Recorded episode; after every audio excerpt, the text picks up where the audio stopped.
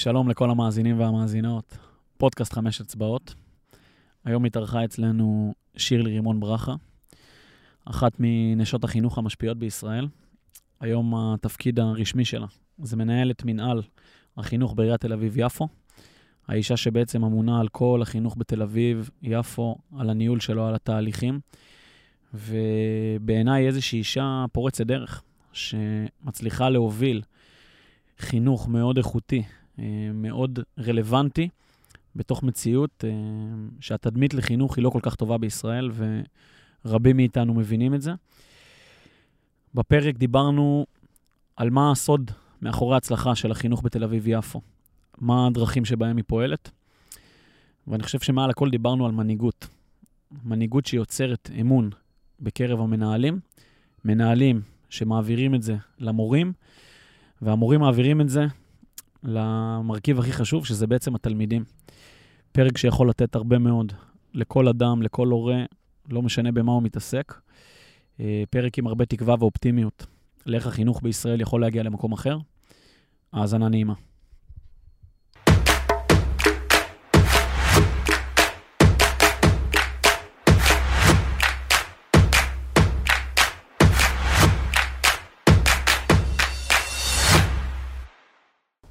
שירלי, מה שלומך? בסדר גמור. איך אה, בצורה הכי פשוטה, בכנסים, הרצאות, כשאת מגיעה למקומות חדשים, את אה, מציגה את עצמך? אה, שירלי רימון ברכה, ראש מנהל חינוך, עיריית תל אביב-יפו. האמת שתמיד כשמציגים אותי, גם מורידים את הברכה וגם את היפו. זה הולך ביחד. נכון. אשת חינוך, נשואה למורה, בת לזוג הורים מורים, אחות לשני אחים מורים. וואו. כן. ובאופן כללי, מאוד מאוד אוהבת את מה שאני עושה ומאוד מאמינה בדרך. נתחיל בשאלה שאני חושב, אני די בטוח לגבי התשובה שלך, אבל את חוזרת היום לגיל 25, אנחנו בחמש אצבעות קוראים לזה שלב קבלת ההחלטות, למרות שמי שמתבגר מבין שיש הרבה קבלת החלטות בשלבים יותר מתקדמים בחיים. אבל אה, האם גם אז, גיל 25, את ב-100% בוחרת uh, את עולם החינוך? Uh, זה מעניין שאתה אומר 25, כי אני uh, ייעדתי את עצמי לקריירה דיפלומטית. גם כי אני מדברת uh, שפות, כי הייתי ילדת שליחויות, ויש לי צרפתית וספרדית ואנגלית, ועשיתי תואר ראשון ושני ביחסים בינלאומיים, ו... ולשם כיוונתי, ובגיל 25 עבדתי בשגרירות ישראל בפריז. והבנתי שזה לא בשבילי. כי, כי מה באמת? כי זה היה מאוד ליד, זה היה מסביב, זה לא לגעת באנשים, זה גם לא באמת לייצר תהליכים. זה כמו להיות uh, דברית של רעיונות של אחרים או של מדיניות של אחרים. לא, פשוט לא, לא הייתה לי בזה תשוקה. ו... וכשחזרתי לארץ ועשיתי את התזה בעצם של התואר השני, אז, אה, אז שם התחלתי, עבדתי לפני זה כמורה, כסטודנטית, וזה חיידק. למדת לא. בעצם חינוך? לא, למדתי יחסים בינלאומיים, תואר ראשון, לא למדתי חינוך. כן. גם לא התכוונתי לעסוק בחינוך. התכוונתי ממש להיות דיפלומטית, אבל uh, כשהחלטתי שזה לא מעניין אותי, וה, והתואר השני שלי עסק בתהליכי למידה uh, של, יצחק, של יצחק רבין וזה, אז, אז הבנתי שהלמידה זה, השינוי שבני האדם עוברים בתודעה, בתפיסה, זה משהו שעניין אותי לעסוק בו. ואז בעיקר עבדתי בחינוך הבלתי פורמלי, זאת אומרת, אה, דרך התזה וחוזר, אבל לא הייתה לי החלטה שבה אני אומרת, אני עוסקת בחינוך. לא הייתה החלטה כזאת. זה היה אה, כל פעם משהו שמשך אותי והעמיק את החיבור שלי לעולם החינוך. זה התחיל מהבלתי פורמלי, הרבה מאוד שנים. שמה עשית שם בבלתי פורמלי? גם אה, ניהלתי עמותה שעשתה, מפג... קיימה מפגשים בין מורים אה, יהודים וערבים וישראלים ופלסטינים. סביב תוכניות לימודים משותפות ונרטיב משותף. זה, זה הגעתי לזה דרך התזה שלי, שככה הגיעו אליי. ו, ואז ראיתי את העוצמה של מורים ומורות, שכמה השפעה בעצם יש להם על נוער. זאת אומרת, שאם מורה פלסטינית מחליטה ללמד נרטיב מסוים באופן מסוים, בואי, יש לה השפעה מאוד גדולה על מה שיקרה. וגם, ב... והיה, הייתי שם כמה שנים, וזה... הבנתי את הכוח, את הכוח של אנשים שמגדלים אנשים. ו... ואחרי זה עברתי ל... למכון ברנקו וייס, ושם עבדתי 15 שנה, גם בעיקר בתוכניות משלימות למערכת החינוך, שמעצימות ילדים, ותוכניות מנהיגות לילדים, ורק בפריפריה, ואוכלוסיות מאוד מאוד מוחלשות, שזיהינו שהם צריכים את האקסטרה, אה, את, אה, הנחישות, התמדה, תחושת מסוגלות, איזושהי תמונת עתיד יותר גדולה כדי לצאת מהמקום הבינוני שעל פי רוב הם נמצאות בו ונמצאים בו, ו, ו, וממש פיתחנו תוכניות איך ליצור מוביליות חברתית של בני נוער באמצעות תוכניות משלימות למערכת הפורמלית. וגם זה, זו עוצמה אדירה, להוציא אלף בני נוער יוצאי אתיופיה למצדה, להעלות את שביל הנחש בזריחה, זה היה כאילו חוויה מכוננת. לקחת פעם ראשונה בני נוער לים, כי מעולם לא היו בה... יש בזה משהו. כן. אז זה תופס, אז זה חיידק. אז זה, זה, זה הלך והת, והתהווה. לא, הייתה, לא היה לי שלב של קבלת החלטה. ומאז את בעולם הזה, ו... ומה באמת הביא אותך לתפקיד שאת נמצאת בו היום, שזה תפקיד עם השפעה מאוד רחבה? קודם כל טירוף. אה, זה לקפוץ למים עמוקים היה מבחינתי. אה, לא עבדתי אף פעם במערכת הפורמלית. את בשש שנים האחרונות שאת עושה תפקיד הזה, זו פעם ראשונה שאת בפורמלית? כן. וואו.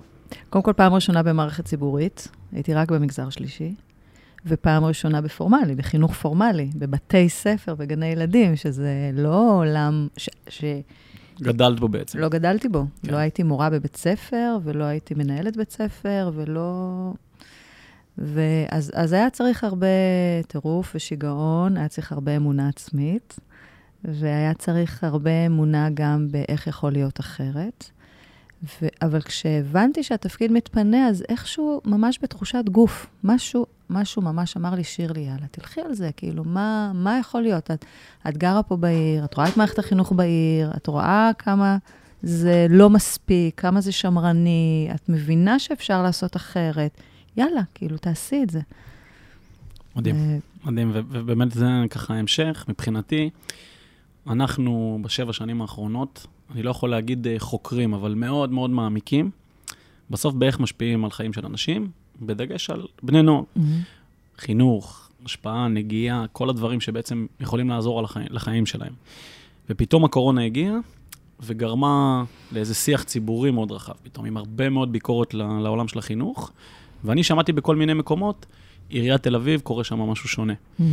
השם שלך מתחבר ישר, שירלי רימון ברכה, היא אישה שעושה איזשהו קסם מסוים. יש את המושג שם טוב משמן טוב. Mm-hmm. ואני קודם כל שואל, למה יש היום תדמית אה, מאוד לא טובה באופן כללי לחינוך? כי תמיד אומרים על המקום הזה כמשהו שהוא בולט לחיוב, אבל למה יש היום תדמית לא טובה לחינוך בחברה שבה אנחנו חיים, בישראל בעצם? יש כמה סיבות, אה, אני אומרת את זה אינטואיטיבית, לא מחקרית, אבל... אה, ואני אומרת אותן בצער. קודם כל, יש עניין מגדרי. אה, בכל תפקיד שבו הדומיננטיות היא של נשים, היוקרה של התפקיד יורדת. מתפק... יורדת. וכש-90% מעובדות ועובדי ההוראה בארץ הם נשים, גננות ומורות, אז uh, לא הרבה אנשים רוצים להיות חלק מהמועדון הזה שנתפס uh, כפחות איכותי, אם דיברנו לפני זה על המילה הזאת. אז... Uh, כן. ואני אומרת את זה בעצב, זה קורה לעוד הרבה מאוד מקצועות, uh, שקיבלו את השם צווארון ורוד. וזה קודם כל העניין הזה בחברה מאוד מצ'ואיסטית, חברה גברית, חברה צבאית, חברה שמעריכה כוח. יש לנו דרך לעשות כדי להעריך אינטליגנציה רגשית ואמפתיה וניהול שהוא לא ניהול כוחני, אלא ניהול משתף ועמדת כוח שהיא, לא, שהיא, שהיא מעוצמה אחרת. יש לנו דרך לעשות כחברה. בטח. זה פעם אחת עניין מגדרי. פעם שנייה, בגלל שכל מי שסיים תיכון, חושב שעכשיו הוא יודע מה זה בית ספר. זאת אומרת, לא הצלחנו, לא השכלנו החברה הישראלית להפוך את החינוך לפרופסיה, כמו מקצועות אחרים, שאתה לא תחשוב לנתח את הבן שלך חלילה אם, אם יש לו איזושהי בעיה, אתה, אתה, אתה, אתה תעריך את המקצועיות של הרופא. נכון. על פי רוב, אם כי גם זה הולך ופוחת, כי עכשיו עם דוקטור גוגל, אז... האמון פוגע בכולם. החוסר עודף, אמון. עודף המידע פוגע כן. בכולם. זאת אומרת, יש כל כך הרבה מידע, בכל מקום, שכבר לא יודעים למי להאמין. עכשיו, בחינוך זה קל, כולנו היינו בבית ספר, כולנו למדנו. מה עכשיו המורה תגיד ככה, וסך הכל הורים הם מחנכים לכל כן. דבר. כולם היו מפקד בצבא, הוא מנהל את העובדים. בדיוק, לכולם יש, אני מנהל, אני מפקד, אני, אני, אני, אני, אני. אני. אז אז זה עוד יותר מנמיך את קומתן של המורות כפרופסיונליות.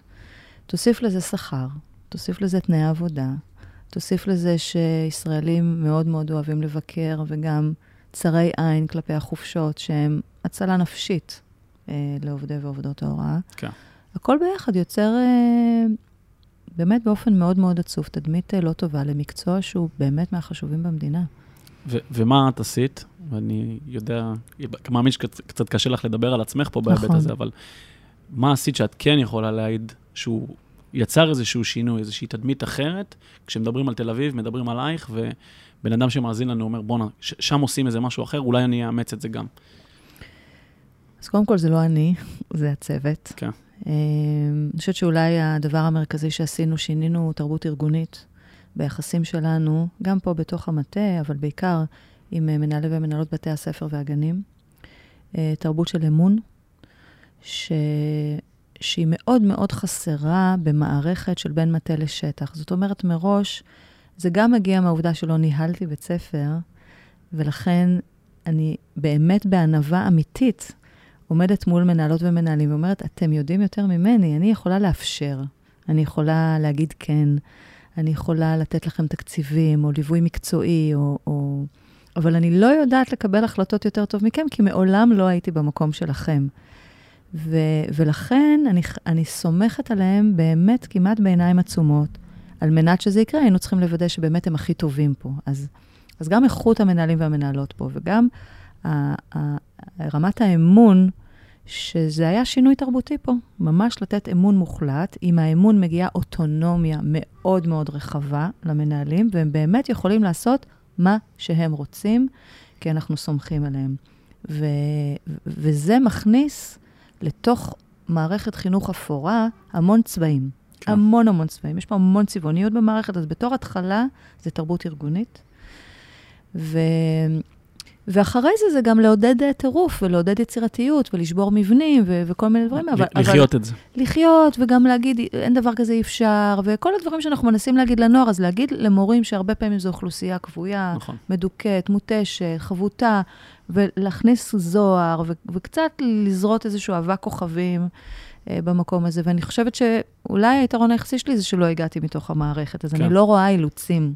זאת אומרת, הרבה פעמים אומרים לי, אבל את לא יודעת איך אפשר, אבל משרד החינוך, אבל לא יודע, אבל... באתי עם איזושהי נאיביות ורומנטיות כן, כזאת. אני לא, למה לא? למה בעצם לא? אז, אז יכול להיות שזה היתרון שלי, שבאתי מבחוץ, ואני עדיין מרגישה חיצונית למערכת, אני עדיין מרגישה שאני צריכה לתקן אותה מכל הכיוונים שלה, אני לא מרגישה חלק ממנה, אז יכול להיות שזה היתרון שלי פה.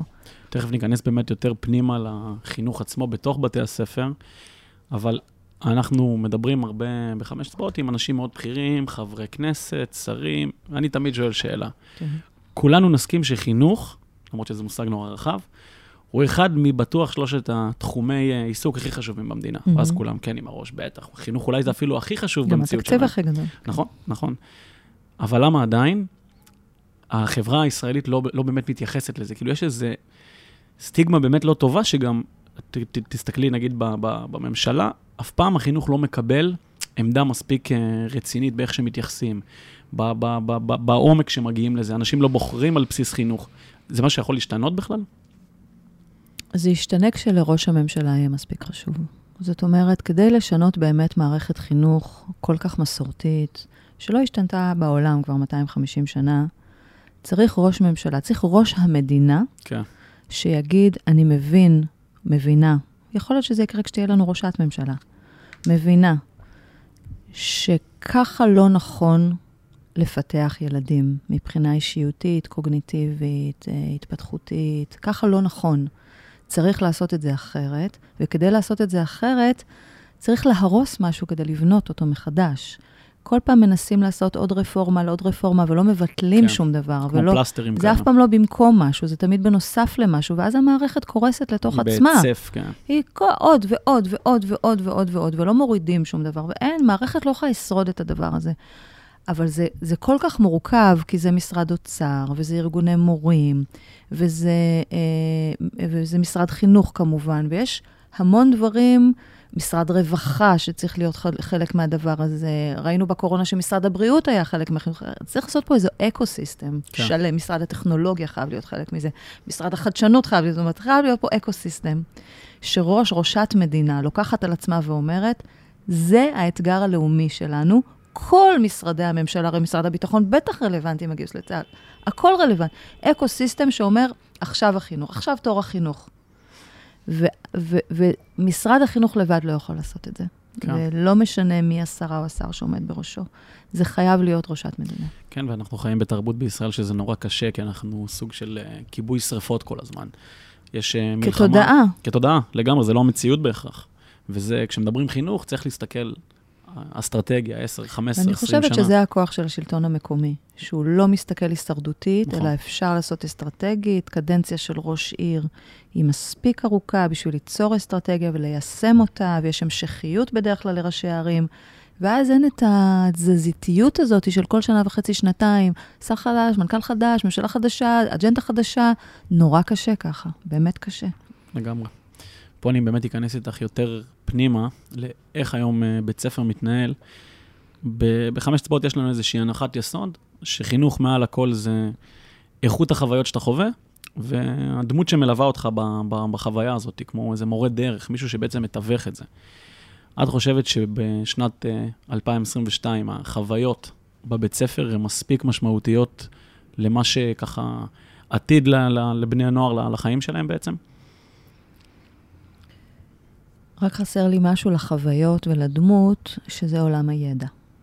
זאת אומרת, אה, הייתי אומרת שבית ספר זה צריך להיות חוויות משמעותיות, או חוויות שיוצרות משמעות כן. לילד, במובן שהוא מרגיש שהוא מה שהוא בעולם. זה דבר דרמטי שהוא חשוב מבחינתי, חוויית המשמעות של ילד. דמות שמאפשרת את המשמעות הזו, וידע. כן. אה, כי, כי בית ספר זה מקום שלומדים בו, ו, ואני מחזיקה את, ה, את העולם הידע, כי, כי הרבה פעמים אחרי שמסיימים בית ספר, כבר קשה לאנשים ללמוד אה, עם עצמם. אנחנו נהיים יותר ויותר עצלנים, בכלל כולנו, ביכולת שלנו לפתח את המוח שלנו, הרבה פחות קוראים, הרבה פחות... כן, נכנסים לאיזה מונוטוניות של החיים. של סמארטפון, כן. אפשר להגיד אותו. אז... אה, אז, אני, אז, אה, אז גם עולם הידע עכשיו, יש בתי ספר שמצליחים לעשות את זה יותר טוב, יש מצל... בתי ספר שלא מצליחים עדיין לעשות את זה. אני חושבת שמערכת החינוך לא השכילה להתאים את עצמה לילדים ולנוער המאוד מאוד חכמים, משוכללים, יודעים, שלנו היום. כן. זאת אומרת, יש, יש לנו היום ילדות וילדים שהם אה, מאוד uh, דעתניים, מאוד יודעים, מאוד... Uh, עם מיומנויות וכשירויות חברתיות מאוד מאוד גבוהות, וגם עם הרבה מאוד רצון להשפיע נכון. ו- ולעשות משהו בעולם. עכשיו, אם בית ספר לא מאפשר את המקום של הטבעת חותם, של השפעה, של הובלת שינוי, אז הוא מפספס כן. את העוצמה הזאת. כי אז הילד לא מרגיש ה... משמעותי. כן, אז הוא יחפש את זה במקומות אחרים. כן. אה, אבל זו חוויית המשמעות שאני חושבת שהיא חסרה בבית ספר. יש הרבה מאוד דרכים להגיע אליה, אה, וצריך להפסיק לחשוב, כן, אבל ארגוני מורים, כן, אבל משרד החינוך, כן, אבל ההורים, כן, אבל הרשות המקומית. תמיד יהיה לא, את האבל, תמיד. תמיד יהיה את האבל, תמיד, תמיד יהיה את האבל. וכששמים את העבודה במרכז ובמיקוד שליטה פנימי, אז אה, זה הופך להיות אפשרי. כן. הייתי גם מוסיף משהו שאנחנו מדברים עליו המון אצלנו, שזה המושג גם של קבוצה. Mm. דיברת על הידע גם, קבוצה בסוף מייצרת שייכות. נכון. ואני לא יודע כמה בבתי ספר, הכיתה, אתה מרגיש שאתה שייך אליה מעבר לזה, שאתה יושב שם 6-7 שעות ביום, ו- ו- וצריך לייצר את הדבר הזה גם בבית ספר, כי נכון. נוער היום נורא מחפש להיות חלק ממשהו. בטח, בצדק, לא רק נוער. לגמרי, אנשים באופן כללי. ובהמשך לזה באמת אה, מורה, שאותי זה מאוד מעסיק. מורה. מורה, מורה. הם 90 אחוז, כן. כן. לגמרי. ובכלל, אנשים שהיום uh, עוסקים בעולמות של השפעה ו, ועבודה עם נוער בעצם, אנחנו גם עושים כנס, ממש שבוע הבא, בעצם על מה זה בעצם מורה, מורה דרך היום. Mm. שזה לא משנה אם זה בעולם הפורמלי, בלתי פורמלי. מה מישהי כמוך מצפה היום ממורה או מורה בבית ספר, אבל בכלל מאנשי חינוך בחיים היום? איזה תכונות, איזה כלים, מה היית רוצה לראות יותר על מורים היום? אמ, קודם כל אני אגיד שההסתכלות המרכזית שלי זה על מנהלות ומנהלים. הם, הם קהל היעד שלי, ואז בעצם זה בתהליכים מקבילים, דברים שאנחנו מצפים מהמנהלות והמנהלים, אחרי זה עובר בשרשור למורות ולמורים. אמ, כי הקשר שלי עם המורות הוא, הוא מאוד uh, נקודתי. זאת אומרת, כן. אני מבקרת בבתי ספר, פוגשת מורות, אבל הם, הם, לא, הם לא האנשים שאיתם אני עובדת ביום-יום. Um, אז אני אגיד מנשות ואנשי חינוך באופן uh, כללי. Um, קודם כל אופטימיות. אני חושבת שזו אחת התכונות uh, שהיא הכרחית uh, בחינוך, בגלל שקשה, בגלל שמתסכל. אז, אז, אז מורה שקמה אופטימית עם תחושת מסוגלות גבוהה, עם, עם התמדה, עם אמונה בעצמה ואמונה בילדים שלה, זה בתור התחלה. כן. Uh, חייב להיות uh, אהבה לה, להוראה, ולהקניית ידע. זאת אומרת, אה, הבן זוג שלי הוא מורה, אה, והוא גם לא רוצה לעשות שום תפקיד אחר בבית ספר, לא לחנך, לא להיות רכז, לא להיות מנהל, הוא מאוד מאוד אוהב את ההוראה, והרבה פעמים אני מסתכלת ואני מנתחת את זה, וגם ההורים שלי היו מורים, וגם הרבה פעמים הייתי מסתכלת, הם נורא נורא אהבו את ההוראה. ואני מסתכלת ו- ו- ואני אומרת, וואו, איזה כוח זה, איזה כוח זה. אדם קם בבוקר, ומה שהוא אוהב לעשות, זה להקנות ידע, להבנות ידע, לדון עם התלמידים שלו, ובהתלהבות כן, לספר לי על הדיונים ועל הככה, ועל... והוא אומר, וואו, כאילו... מה הוא מלמד דרך אגב? הוא מלמד גיאוגרפיה ותנ"ך. אה, הוא מלמד בדרום תל אביב בתיכון, ו... וזה חוויות... אה, אז, אז אם, אם מורה מורה נוצרים את, החו... את האינטראקציה הזו עם התלמידים כמשהו שמקדם אצלה משמעות, אז, אז אנחנו יודעים שהם מורים טובים. אני חושבת שלוקח בין חמש לעשר שנים להיות מורה טובה, ממש, על כל סך המיומנויות והכישורים והידע הנדרש. אני חושבת שזו עבודה שהיא מתפתחת. אה, ובעידן שאין בו סבלנות, זה מאוד קשה לאנשים להבין את זה, ש... צריך זמן, צריך שעות מנוע במקצוע כל כך ו- עמוק הזה. ואין להם הרבה זמן להתפתחות מקצועית, אין כן. להם. זאת אומרת, סך הש... בבתי ספר יסודיים, סך המשרה של המורה זה סך השעות שהיא מלמדת. אין לה זמן נכון. לשבת וללמוד ולחקור ולקרוא נכון. ולהתפתח ולמידת אמיתים. להכין את עצמה לשיעור כן, כמו שצריך, כן. זה, זה דורש המון. המון, המון. ובהמשך לזה יש היום מורכבות, שאני מאמין שכשאת היית ילדה היא לא הייתה ככה, שזה הסיפור הזה, בסוף יש משולש, שזה הילד, התלמיד, המורה וההורה. התמודדות היום מול הורים. מה, מה השתנה בעצם? מה ככה מאפיין את התקופה הזאת, ואיך את רואה את זה מהמקום שלך? אז פה אני אגיד שגם, אני חושבת שבזה תל אביב-יפו היא, היא, היא נבדלת, כי עשינו פה תהליך מאוד מאוד משמעותי עם הנהגות ההורים ועם ועד ההורים המרכזי. אני רואה בהורים פה שותפים ממש. זאת אומרת, אה, כשהגעתי לפה היה פה חוסר אמון, הייתה פה תחושה שההורים uh, מנסים לנהל את מערכת החינוך, שעובדים רק עם הדרג הפוליטי. Uh, הייתה, היה פה מנהלים חבוטים מהנהגות של הורים, ממש באימה. היו מנהלים שעזבו בגלל הנהגות הורים. והיות שאני אוהבת לעבוד בסביבה של אמון, זה מאוד מאוד חשוב לי. אז, uh, אז עשינו עבודה, ממש עבודה תהליכית, עמוקה. Uh, פתחנו הרבה פצעים והרבה כאבים, הבננו, ייסדנו. ואני יכולה להגיד שהיום הנהגות ההורים מבחינתנו בעיר הן ממש צלע דרמטית בחשיבותה אה, בבתי הספר. וועד ההורים המרכזי שעובד איתנו, גם הוא. זאת אומרת, אנחנו כמעט על כל דבר, אני מתקשרת, מתייעצת, משתפת, נעזרת, והדדי. הם עוזרים לנו בהרבה מאוד פרויקטים, עוזרים לנו להוביל מהלכים. הם ממש, אה, הגענו להלימת אינטרסים שלמה. אה, וגם כשיש מחלוקות, ותמיד יש, כי אחרת זה אומר שאין כנות, אבל חשוב, גם, חשוב גם הכנות. אז גם כשיש מחלוקות, זה מחלוקות שמנוהלות מצוין. כן. ו... יש שקיפות, כנות. אז אני חושבת שממש שווה להשקיע mm-hmm. באמון עם הנהגות ההורים. תקופת הקורונה, הם היו במידה מסוימת משענת שלנו. אה, כי פחות, פחות ראינו את ההורים, היה סגר, ואז איך אפשר להגיע לכל ההורים, ואיך אפשר לדעת מה צריך, ואיך אפשר איך לעזור, ו... ומה, והיינו צריכים גיבוי להמון מהלכים לא מובנים מאליהם שעשינו. היינו צריכים גיבוי פה, כי הלכנו נגד, נגד המשרד ונגד המדינה בהרבה מאוד דברים בקורונה, כי לא הסכמנו לקבל הרבה מאוד החלטות שהיו בעיניי שערורייתיות. והייתי צריכה את הגיבוי. אמרתי, אם יש לי גיבוי של ההורים, אז כן. אני יכולה לעשות את זה. אה, אז, אז, אז זה צלע חשובה. לגמרי, וב- ובאמת ברמה הפרקטית, את מדברת המון על אמון.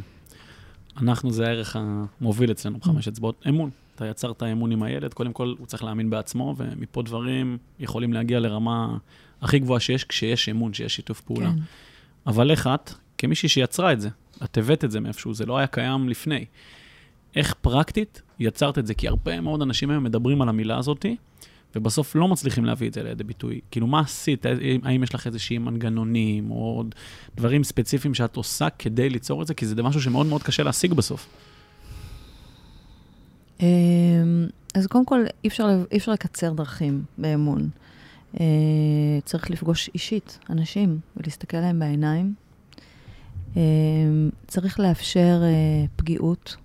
זאת אומרת, אם אני אגיע לכל מקום ככל יכולה, כ- כמותג שירלי רימון ברכה, אה, לא עשיתי כלום. כן. אז אולי אנשים יגידו, וואי, מרשימה, אבל מה זה מעניין? אני לא הסיפור פה. הסיפור פה הוא האינטראקציה שמאפשרת לקדם את החינוך. וכשמחזיקים את זה בראש, וכשאני אה, בכנות אומרת אה, לאנשים שעובדים איתי, גם פה, גם בשטח, גם להורים, אני לא יודעת הכל. כשאני מוכנה להודות שאני נפגעת, שאני מוכנה להודות שאני טועה, אה, זה מגביר אמון. אה, כי, כי ברור שאני טועה, וברור שאני נכשלת, וברור שאני לא יודעת הכל, אבל אם אני לא מודה בזה, אז מראש אי אפשר לסמוך עליי. ברור. אז אחד זה זה, ושתיים, זה גם להכיר את הסיפורים של כל הצדדים. אמפתיה ו- ויכולת uh, להיות שם בשביל מישהו אחר. לדעת ו- להכיל גם את המורכבות. וזה מורכבות, יש פה מורכבות בטח. מאוד מאוד גדולה. זו מערכת מאוד מורכבת. אבל אם רגע נושמים, ובאים ב- בחפץ לב, בלב פתוח, ובאמת באמת רוצים להכיר את כל הסיפורים. מה הסיפור של אימא מתוסכלת מהסייעת או מהגננת, או מה הסיפור של אב חרדתי, שעכשיו בטוח שהמחנכת מתנכלת לילד שלו? אפשר לפתור את זה ולהגיד, טוב, זה הורים משוגעים. אפשר, אבל אז מה? ואפשר שמנהלת בית ספר תבוא ותגיד, אני המערכת, אני יודעת, אני זה, אני... אפשר. ואולי עושים את זה בהרבה מאוד מקומות, אבל פה זה כבר לא, כבר, כבר לא אפשרי. כן. זה, זה... טוב, אז זה גם, זה, כל מה שאת אומרת זה דברים שאי אפשר לזייף אותם. אם הם קיימים אצלך, ניקח את זה למורה בכיתה, הילדים מרגישים את זה. הם יודעים שהם יכולים לפנות אליו ויש מישהו שמקשיב. נכון. אז אני אוסיף לפגיעות ול, ולהיכרות הסיפורים עוד דבר שהוא חשוב, של גם ליצור אמונה ביכולת הביצוע.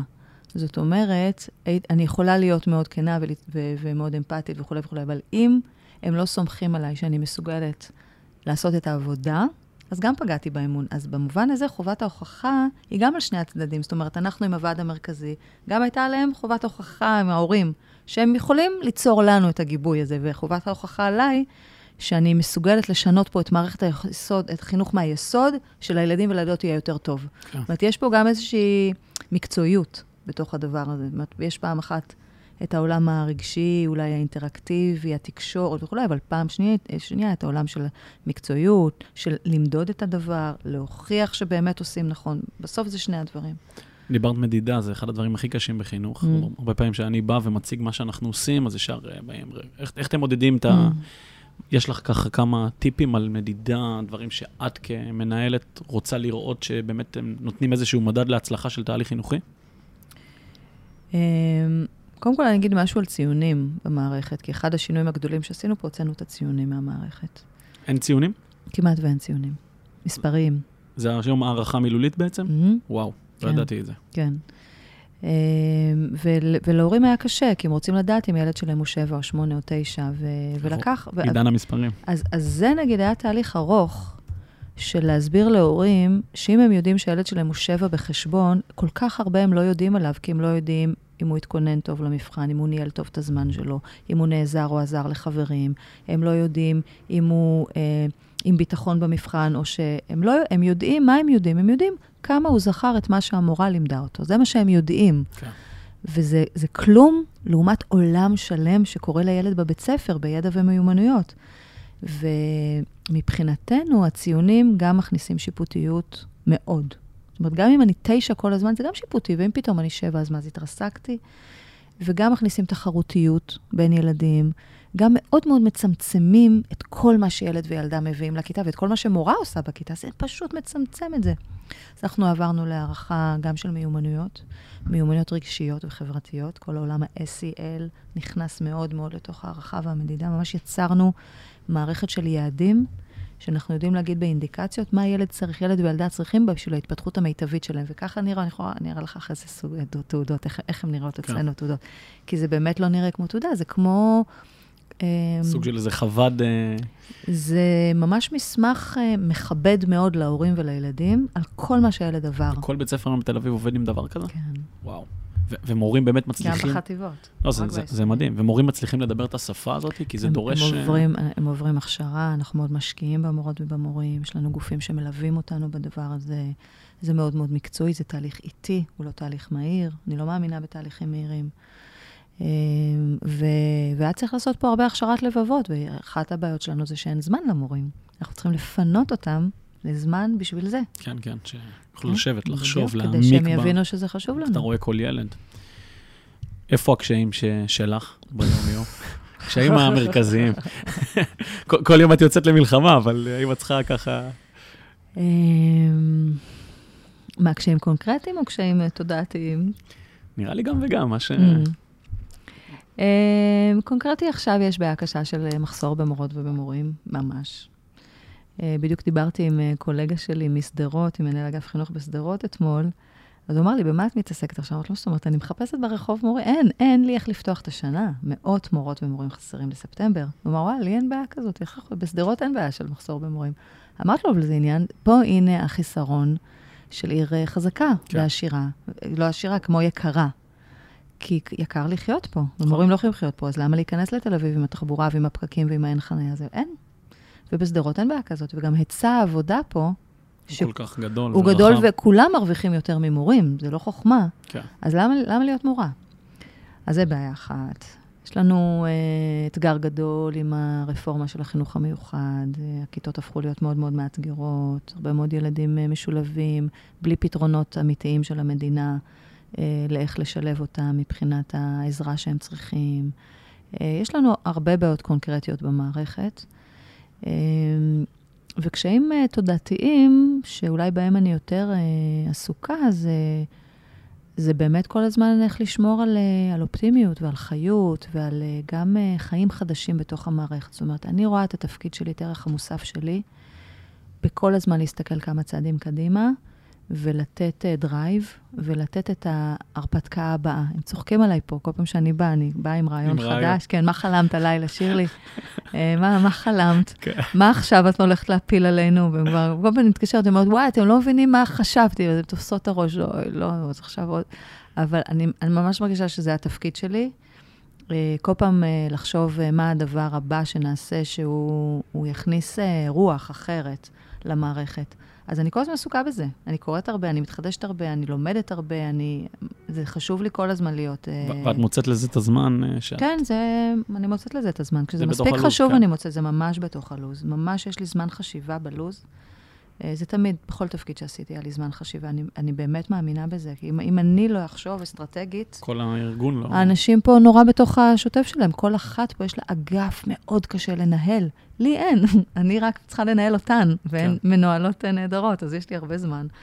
אז... Uh, אז בזה אני עסוקה, בלהסתכל קדימה ובאיך כל הזמן לשכלל ואיך לא לקפוא על השמרים. אני כל הזמן אומרת להם, כשעומדים במקום בחינוך, זה אומר שהולכים אחורה. נכון, כי העולם משתנה, העולם זז. כן, הכל רץ, הכל רץ. כן. אני גם אופטימי ואני גם בן אדם שחושב מאוד קדימה. נו, אז אתה יכול להיות מורה. ואותי מאוד מעניין, סתם, אני אוהב הרבה פעמים לשים את משקפי העתיד ולדמיין. גם אני. ואיך אנחנו מגיעים למציאות, שאני לא רוצה להגיד סתם שנים, אבל זה ייקח זמן, שכל אימא או אבא במדינה הזאת יגידו, אם הבן שלי, הבת שלי, ילכו לעסוק בחינוך, יהיו מורים, זה גאווה אדירה. זה כאילו, את יודעת, אני לא יודע למה להקביל את זה היום אפילו, אבל סוג של ההייטקיסט. הייטקסט. כן. תראה, אתמול, אה, שלשום, אני מוציאה משלחת של 60 אה, אה, מורות ומנהלות לפינלנד. עוד שבועיים. ללמוד כן. מהחינוך הפיני. כן, כבר אז אנחנו עושים את זה, כבר הוצאנו משלחות, וזה חשוב לנו ללמוד מהעולם. ושגרירת אה, פינלנד וישראל עלתה לברך את המשלחת, והיא אמרה להם שבפינלנד להתקבל להוראה זה יותר קשה מעריכת דין ויותר קשה מרפואה. בדיוק. זאת אומרת, ממש אה, אחד מתוך עשרה מתקבלים, זה נורא נורא נחשב. וישבנו ממש פעורות בהם ואמרנו, וואו, איזה, איזה דבר זה. הם באמת שמים את החינוך כדבר הכי חשוב במדינה. הם, הדנים, כל הסקנדינביות הם מאוד במנטליות הזאת. אז זה מתחיל בשכר. זה פשוט מתחיל בשכר. השכר שלהם הוא מאוד גבוה, הם מאוד מתוגמלים, יש אוטונומיה מלאה למורות ולמנהלות בפינלנד. אומרים להם מה היעד לסיום התיכון, ועכשיו תעשו את מה שאתם מבינות. איזה דבר, זה איזו תחושה זאת שכל כך סומכים עלייך, שכל כך אומרים לך, את יודעת מה את באת לעשות, יש לך תואר ראשון, יש לך תואר שני, יש לך ניסיון, יש לך סיבה שבחרת בחינוך, יאללה, אז תעשי את מה שבאת, שבגללו באת. זה ההפך ממה שקורה פה בארץ. פה ממש. הכל מוכתב.